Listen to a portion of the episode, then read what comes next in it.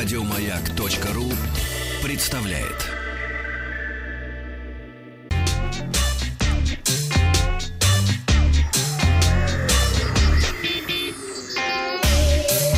Страна транзистория.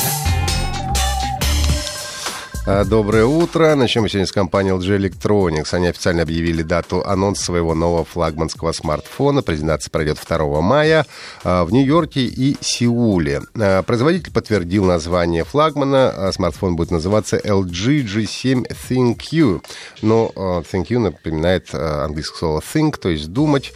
Соответственно, будет обладать искусственным интеллектом. Смартфон со словом ThinQ в названии компания впервые представила в феврале на выставке МВЦ 2018 в Барселоне. А, Тот смартфон назывался LG V30S ThinQ. Фактически а, представлял собой прошлогодний LG V30 а, с системой искусственного интеллекта, интегрированной самые часто использованные функции. Ну и с большой уверенностью можно сказать, что LG G7 получил возможность искусственного интеллекта, получит возможность искусственного интеллекта предыдущего смартфона, а также обновленную аппаратную платформу. При этом стоимость может оказаться выше и ожидается на уровне 700 евро. Согласно утечкам, смартфон оснащается 6-дюймовым дисплеем с разрешением 3120 на 1440 пикселей соотношением сторон 19,5 на 9 и вырезом экрана в стиле 10 айфона.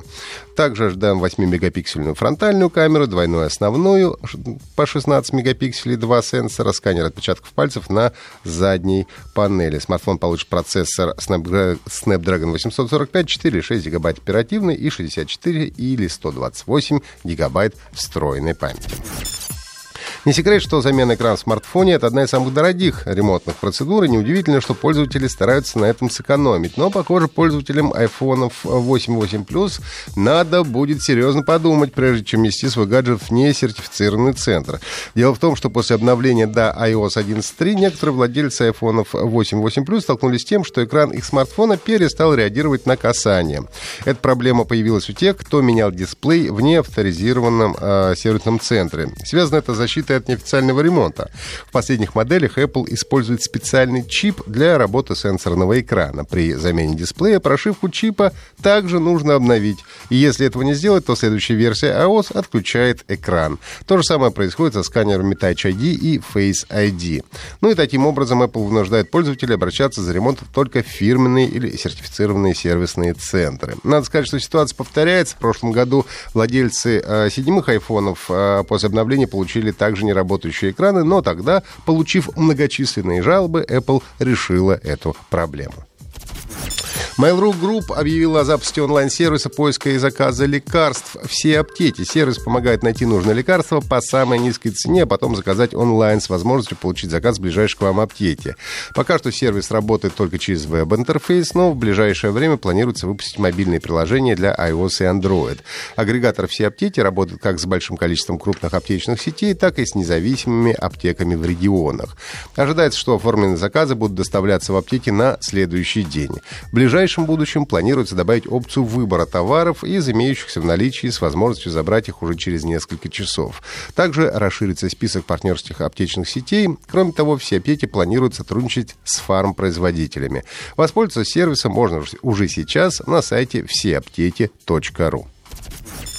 Международные платежные системы Visa и MasterCard работают над запуском в России перевода денег с карты на карту по номеру мобильного телефона. Сегодня переводить деньги, зная только номер э, мобильного, можно только в пределах одного банка. А Visa и MasterCard создадут собственный сервис, который будет работать так же, но переводить деньги по номеру телефона можно будет клиентов всем, всех банков, которые будут подключены к этой платформе.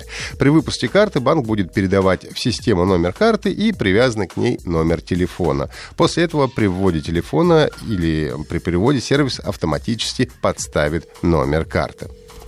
Вчера хакерам удалось взломать YouTube и удалить самый просматриваемый за всю историю сервиса клип на песню Луи, э, Луиса Фонси и Дади Янки Деспосито.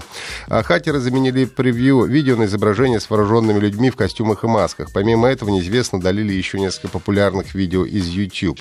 Но, правда, к настоящему моменту видео на песню Деспосито восстановлено. Ну и только на прошлой неделе студия Клиффа Близински, Boss Key Productions, признала онлайновый шутер Lawbreakers провалом, а сейчас уже объявила о своей следующей игре. Это условно-бесплатная королевская битва Radical Heights. А в проекте преобладает тематика 70-х годов прошлого века, а побеждать, как всегда, будет последняя из оставшихся в живых. А, игра а, уже вчера появилась в раннем доступе в Steam, ее можно скачать совершенно бесплатно. Если хотите поддержать разработчиков, то можно приобрести Founders Pack, включающий в себя в различные уникальные предметы гардероба. Напомню, что всегда можно послушать э, Транзисторию на сайте Маяка в качестве подкастов. Ну и подписывайтесь на наш телеграм-канал Транзистория. Еще больше подкастов на радиомаяк.ру